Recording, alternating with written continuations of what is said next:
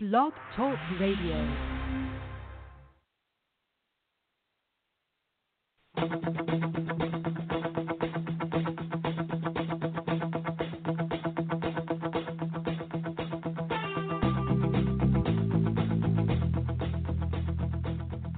Welcome to the Natural Running Network.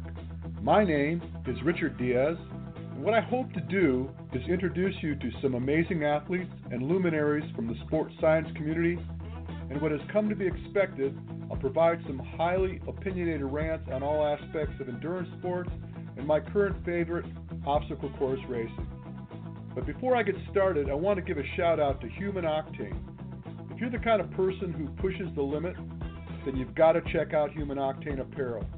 Training and racing apparel designed by OCR athletes, and these guys just get it. Everything they make dries lightning fast, has zippered pockets, is abrasion resistant in high contact areas without bulky padding. I've gotten to know these guys, and trust me, they're going to out innovate the competition when it comes to OCR gear. Check them out at humanoctane.com. Now sit tight, grab a cup of coffee, and let's do this. Yeah, I know. Every now and then I got to bring Hunter out of the closet, bring him on the live to talk about stuff. But it's been a while since we talked to him, and he's been really busy in the last few months, and he's been very successful. And I know a lot of you folks are curious to hear it from his mouth how things went. So I want to start out by first of all thanking you, Hunter, for coming on. Say something, Hunter. Hey, don't don't put it that way like I'm a I'm like a bad interviewer or something. All right, so Yeah. geez, I think I think I'm I think I'm a, a valuable talk. You know, I think people, you know, you could interview all the people you want in the world to, you know, for your jogging podcast, but every once in a while you need a good spicy person on there to kind of mix things up a little bit. so you're that guy. Okay, so I so figure, I let- figure, let- I think the whole sport's full of a bunch of vanilla, and you need a little bit more spice in it. let me start over by saying we are so fortunate to have Mr. Spicy himself, Hunter McIntyre, on our podcast. that's exactly that's exactly what I wanted to hear. yeah, all right. So talk to me, Mr. Spicy. You did Tough Mudder X, first time out, new format. How'd you feel that went down? Uh, I think it. I honestly, I think it's great. Um, I have been spending the entirety of my career lifting weights uh, and really just holding on to the fact that someday I might go professional in CrossFit, or someday obstacle course racing might wise up to the fact that the short course is going to be our saving grace of like you know getting us to the next level. And uh, this is the year. Last year they introduced the short, uh, short course championships and OCR World Championships, and this year they introduced TMX with Tough Mudder, and I, you know, we have short course nationals, and and it's going around the world, so it's a big impact. So with TMX coming into play and them inviting all these incredible athletes, whether they were Olympians, top level CrossFitters, the best American Ninja Warrior athletes or people such as Ryan Lindsay uh, and myself and a couple of the other big OCR names like Corinna Coffin, uh, you know, it it was an amazing event. I don't think I've ever been or seen uh, an event that has such a big talent pool that's so diverse. And uh, to me, it's really really cool to kind of cross pollinate those things because everybody wants to know like who's better, who's fitter, the CrossFitters or the OCR athletes, and who who's a tougher Olympian, the rowers or the runners, you know, all that kind of stuff. So I thought it was an amazing opportunity, and it's going to really kind of project us in an awesome direction. All right, so let me ask you, what do you think, uh, having been through that experience, would you lend yourself to be titled OCR, or would you lend yourself to be titled CrossFit? That event, No, I mean as an athlete. that that oh myself, oh no, I'm still an obstacle course racing athlete. I'm still by far an obstacle course racing athlete. I I love training functional fitness, weightlifting, strongman type stuff, but you know, I, I still spend like, you know, 15 hours a week out on the trails and, uh, you know I still got a big heart on for going after the world championship distances and you know being part of the championship series. And uh, you know I don't think I'm gonna I'm quite ready to transfer out of this thing because it keeps on getting more badass every year. Okay, so you did Tough Mudder X. You took home the bacon, uh, Yep. which which is really amazing in my mind. The fact that there's coming to be some decent money in the sport. Do you feel like that's going to be a trend? Do you feel like the pressure from Tough Mudder is going to lend over towards Spartan, and maybe they're going to start to bust their purse out? I think if Tough Mudder keeps on putting up these big cash prizes, it's going to cripple Spartan Race's participant numbers in the pro field because you just can't compete with the fact that Tough Mudder has has probably with just first places alone, you got 25 grand for um, the toughest with a five grand bonus on top of each one of those if you hit the mileage mark. So that's 50 grand that Atkins made almost, or 40 grand.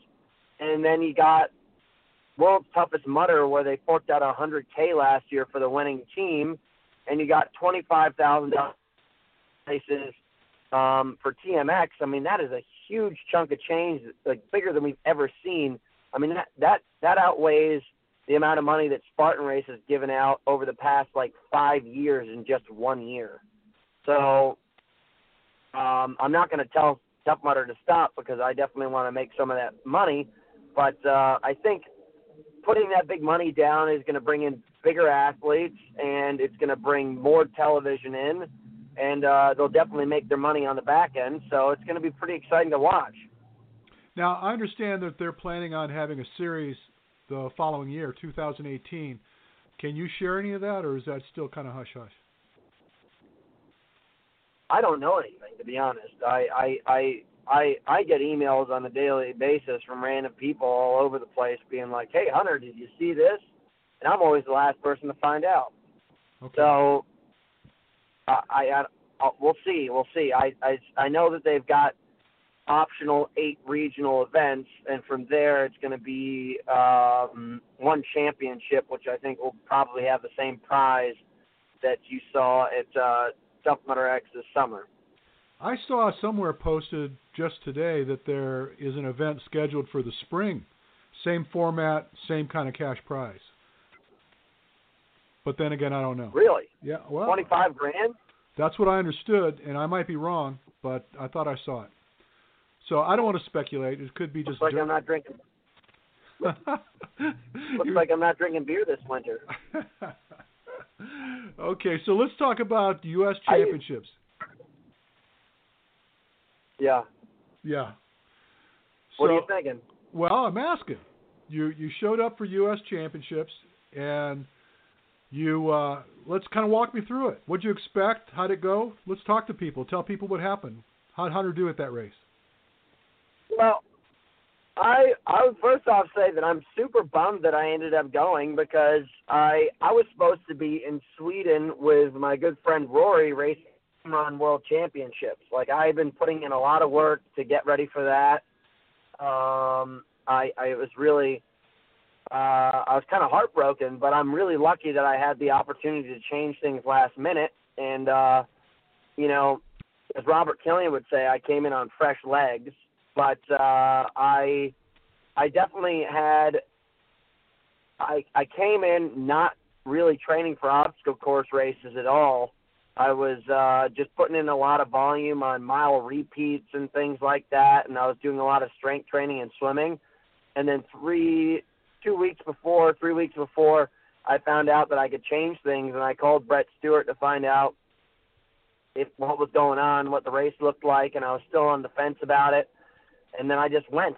I went and I struck, and uh, you know, oddly enough, my legs are fast enough these days to run faster than Mark Batres, who's a sub 220 marathoner, and run faster than Ryan Woods, who is a 1355 Ker. But uh, I'm pretty sloppy on the obstacles. I uh, I'm slow. So I guess I just have been I, I between weightlifting and running. I, do, I need to really add that third piece of the puzzle, which is being really proficient on obstacles. So um, the the sprint ended up being a tight race, and uh, the the long distance course was really just a cross country event. It was pretty impressive in the way that you had to be a freaking superstar runner where you had about a half mile to a mile in between each obstacle of really, really, really fast paced running. And from there, uh, you had to really control yourself and like get on these obstacles, get off quickly, and then get back to like a 5:15 to a 5:20 mile pace. And uh, there was a couple big, big heavyweight obstacles in there that definitely played to my advantage. But it was it was more of the uh, I would say cross country runners race than anything. So it was a really really good fight between me and Mark Batres. It was uh, fun for a while.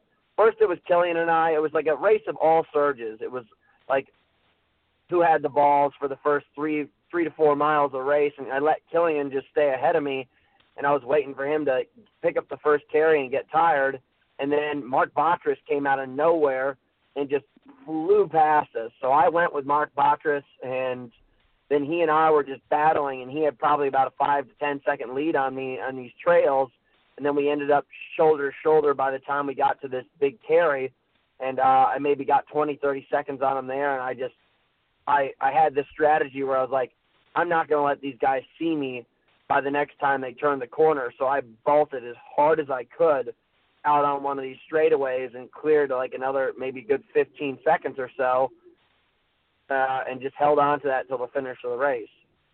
And so Batres came in second. Batres came in second, but it was another really really tight race. Yeah. What was the difference between you and him in the finish? Thirty seconds. Okay. Thirty seconds. I let go of my. I just stopped fighting really hard by the time the, it had the same like quarter mile to the finish line was the same quarter mile that you had in the 3K as the 15K. So once I knew where I was, I just I chilled out, and then um, like an idiot, as you said, I ran Mount Baldy the next day, and um, man, I'm freaking sore. Yeah, well, you never listen to me. You never do. You'll ask, but you don't listen. I just want to. I want to know your. I want to know your opinion. Well, I appreciate that. And you, then always you decide, well, he, was, he doesn't know. He doesn't. He doesn't get it. He doesn't understand this athletic body. Well, well, look, I was I wasn't trying to show off or anything. I just wanted to get it out of the way and just kind of get test myself. I'm in good shape. So that's all I wanted to know. You didn't race that race though, right? You just ran it. I just ran it, but last year I think I ran like a 108, 108, 109, and this year I came in at 120, and I I really was I stopped at a lot of water stations and hung out with people and talked to people. So I would say I'm in relatively the same mountain climbing shape. Okay. Wow. So that was uh, that was quite quite uh, a lineup. You came out of the Tough Mudder X, got paid well, went to U.S. Championships, got paid.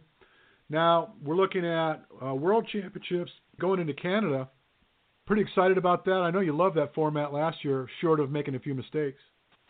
Yeah, besides my DQ and uh, basically another thing that DQ'd me from both races, and then our big slip up uh, with the judges at the, the team championships at the end. I probably had the worst racing weekend of my career. And uh, other than that, I was super stoked about it. Um, it is an amazing course, probably the most diverse and exciting event of the year. Uh, as for just like you know, I think World's Toughest Mudder is probably my favorite event to go to and have a good time. But as for like races where it's just getting downright crazy, um, it doesn't it doesn't get much better than OCR World Championships. So um, still have a big big head on my shoulders. I, I think that I'm going to take down Albon this my my next couple weeks in line, and uh, definitely want to burn down Atkins because he uh, he got me he, he got me good when I fell apart at the at the finish line. So I, I got uh, two big targets that I'm going after. And uh, other than that, man, like uh, Broken Skull Ranch is all done and filmed, so it was a really, really fun summer, and I'm looking forward to having just a, a really intense five weeks ahead of me to see how the fall ends. Five weeks, and then what happens? We're going to get a taper. We're going to get into this little recovery mode through the winter. Well, based on what you just told me, I I, I got to get ready for TMX again in the spring. But I bet you I'll take the whole month. Uh, I'll take I'll party pretty hard on Halloween, and then I'll I'll probably get back to my to my fitness probably by Thanksgiving, and I'll start working out again. Is Halloween a favorite for you?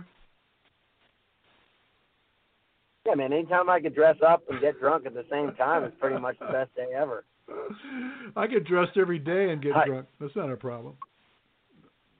I'm kidding. Yeah, I, I look. I'm a big. I'm a big believer in in letting loose in the off season in a way that you gain some weight and you and you chill out and you let your body just stop freaking grinding. I think athletes are way too kooky when it, they're like, man, it's you know, I got to get ready for next season. So they just start bulking on miles that aren't necessary. They start doing workouts that aren't necessary. They start fasting 16 hours a day to 20 hours a day to lose weight. And the next thing you know, by the time the first race comes, you you've you've lost half the hair out of your head. You can't have sex because you're just completely flatlined and and you hate yourself. We don't need that. So if you're listening to this no, if you listen to this podcast, I think everybody should take about two months, two months off a year of where they're just they're kind of just chilling out and doing things you wouldn't wouldn't normally want to do, and then you just kind of restructure yourself. Yeah, well, I, I'm absolutely a believer in taking uh, some off season, and I think you're right. I think a lot of people just feel the pressure that they got to stay on top of it all the time, and they never get to be 100%. I just think that they're always living in that 70% realm they can't seem to figure out what it is that they're lacking, what's keeping them from that promised land. And commonly it's because they, you know, it's garbage in, garbage out. They're just not giving themselves a chance to regenerate, and they're not putting enough intensity into the work because they can't regenerate. So I'm with you. And absolutely, I think a little alcohol now and then is probably better for you than not. Yeah, I I, I think booze is the ma- is uh is the magic bullet. yeah. Bourbon, bourbon, bourbon and whiskey to. Yeah, yeah, yeah. Well, when we went and watched that, by the way, you didn't come watch that fight with us, which was a mistake. We had collectively between three. I had a big party at my house. Yeah, yeah, yeah. Between three bottles of scotch, we were over a hundred years old in scotch in three bottles. Everything was uh, 30, 35, 35, so yeah, 70. Yeah, it was 100 years old in three bottles of scotch and I was visiting all three of them and just enjoying the way the fight shook out. I thought it was an amazing fight, by the way. I did too. I did too, and I, I know a lot of people were so bent on seeing McGregor take him down, and I just knew that was not going to happen. And I actually called the round. I called it to the round. I said it's going to be a 10 round uh, stoppage, and I was right. So there you have it. Hunter, I'm going to see you this weekend for a clinic. By the way, looking forward to it. I just I just agreed to do another clinic in San Diego in November and agreed to do two clinics, one in Philadelphia and one in New Jersey in December. And uh, you know, here I thought I was winding down, birthday coming up, going to leave the country, go to Mexico and hang out a little bit. And here I am, I'm going to I'm tripling up on my workload before the year's out. I have to get better at going on vacations like you. Say what? I said I got to get better at going on vacations like you do. Well, I haven't been on vacation really in a while, so I'm due. You should come. We're going to go down to this place in Mexico. It's a all-inclusive resort. We're going to spend about four or five days there, and and uh, I'm going to get a chance to to spend a little quality time with my son. I haven't seen him in a long time. He's been, you know, defending our country forever, and so he's he's agreed to come along, and uh, he's going to celebrate his father's 65th birthday. Nice. Well, after my last trip to Mexico, I'm never going back. But uh, other than that, I'll send you a nice bottle of whatever you like to drink, and we'll uh, we'll celebrate when you get home. I think that's a great idea. All right, man. Well, look, uh, it's going to be a short little podcast. All I wanted to do is catch up with you. I wanted people to get a chance to hear from you how uh, this is all kind of shaken out. And when is uh, when is the airing for broke? When's Broken Skull airing?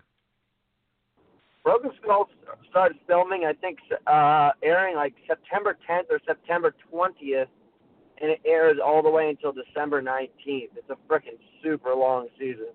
Wow. Well, how many episodes is that going to be? Do you know?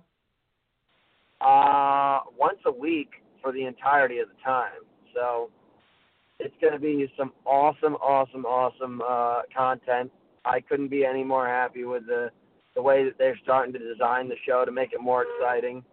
And uh, I think everyone's going to thoroughly enjoy thoroughly enjoy the ass whooping that I put on some people and the ass whooping that people may have put on me. Yeah. Um, by the way, I, I I told you just the other day, and I guess I've been ducking it, but I have to tell you, I, I thoroughly enjoyed the way that Tough Mudder X kind of shook out. The the preliminaries looked like you were jogging to the finish line and still had quite a quite a big distance on the rest. That was fun to watch. Hey man, uh, I, I don't. I'm telling you right now, I only shaved up like 40 seconds or something like that from my first round to my second round, and I'm telling you, it was so much more painful. Like those those seconds, they felt like you know like hours. And uh, I thought I thought I was finishing the race in under 10 minutes when I looked up at the clock, but it was still 12. So I don't know why it felt so much more intense. I think it was probably just the just the uh, the hype of everybody getting super excited to finish the thing. But I think Tough Mudder X is going to be the new future of our sport, and you will start to see a lot of exciting things coming off of it. Since we're talking about Tough Mudder X, just let's talk about Tough Mudder for a second.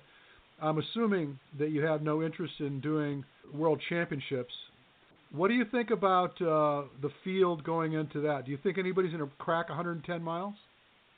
If I were Tough Mudder, I would design it just so that everyone could get really, really close, but couldn't actually physically pull it off. Um, but that'd be kind of unfair.